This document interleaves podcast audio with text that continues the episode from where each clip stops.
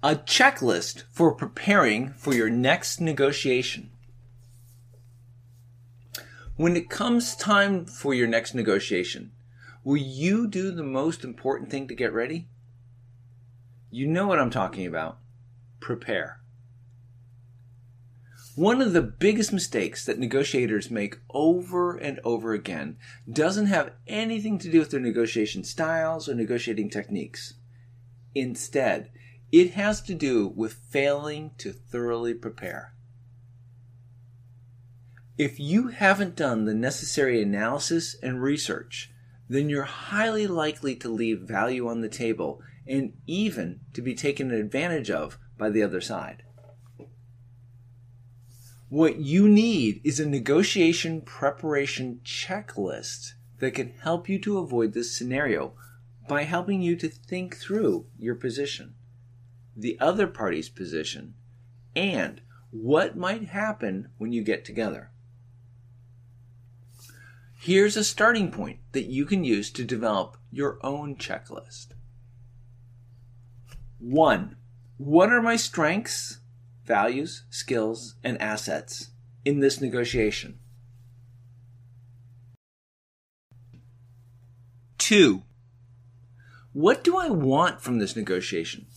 List your short term and long term goals and dreams related to the negotiation. Three, what are my weaknesses and vulnerabilities in this negotiation? Four, what lessons can I apply from past negotiations to improve my performance? Five, why is the other side negotiating with me? What do I have that they need? Six, how long should the talks last? What deadlines are we facing? Seven, what are my interests in the upcoming negotiation? How do they rank in importance?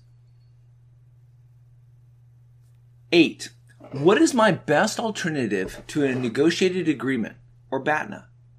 That is, what option would I turn to if I'm not satisfied with the deal that we negotiated or if we reach an impasse? How can I strengthen my BATNA?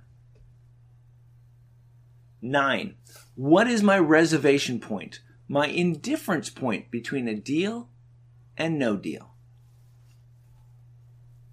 10. What is my aspiration point in the negotiation? The ambitious, but not outrageous, goal that I'd like to reach. 11. What are the other side's interests? How important might each issue be to them? 12. What do I think their reservation point in BATNA may be? How can I find out more? 13. What does their BATNA mean in terms of their willingness to do a deal with me? Who has more power to walk away?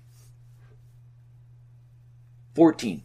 Is there a zone of possible agreement, ZOPA, between my reservation point and their sides? If there clearly is no room for bargaining, then there's no reason to negotiate. But don't give up until you're sure. You may be able to add more issues to the discussion. 15. What is my relationship history with the other party? How might our past relationship affect current talks? 16. Are there cultural differences that we should prepare for? 17. To what degree will we be negotiating electronically? Are we prepared for the pros and cons of negotiating via email, teleconference, etc.? 18. In what order should I approach various parties on the other side? 19. What is the hierarchy within the other side's team? What are the patterns of influence and potential tensions? How might these internal dynamics affect talks? 20. What potential ethical pitfalls should we keep in mind during the negotiation? 21. Who are my competitors for this deal? How do our relative advantages and disadvantages compare? 22. What objective benchmarks, criteria, and precedences will support my preferred position? 23. Who should be on my negotiating team? Who should be our spokesperson? What specific responsibilities should each team member have? 24. Do we need to involve any third parties, agents, lawyers, mediators, interpreters? 25. What authority do I have, or does our team have, to make firm commitments? 26. Am I ready to engage in interest based bargaining?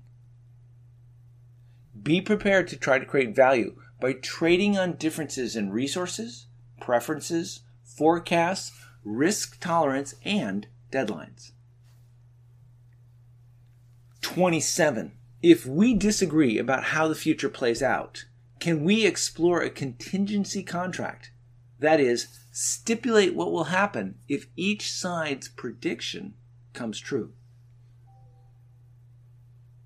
28. What parties not yet involved in the negotiation might also value an agreement? 29. Have I practiced communicating my message to the other side? How are they likely to respond?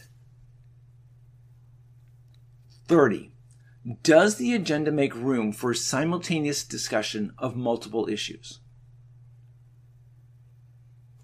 31. Is an agreement likely to create net value for society? How can we reduce potential harm to outside parties?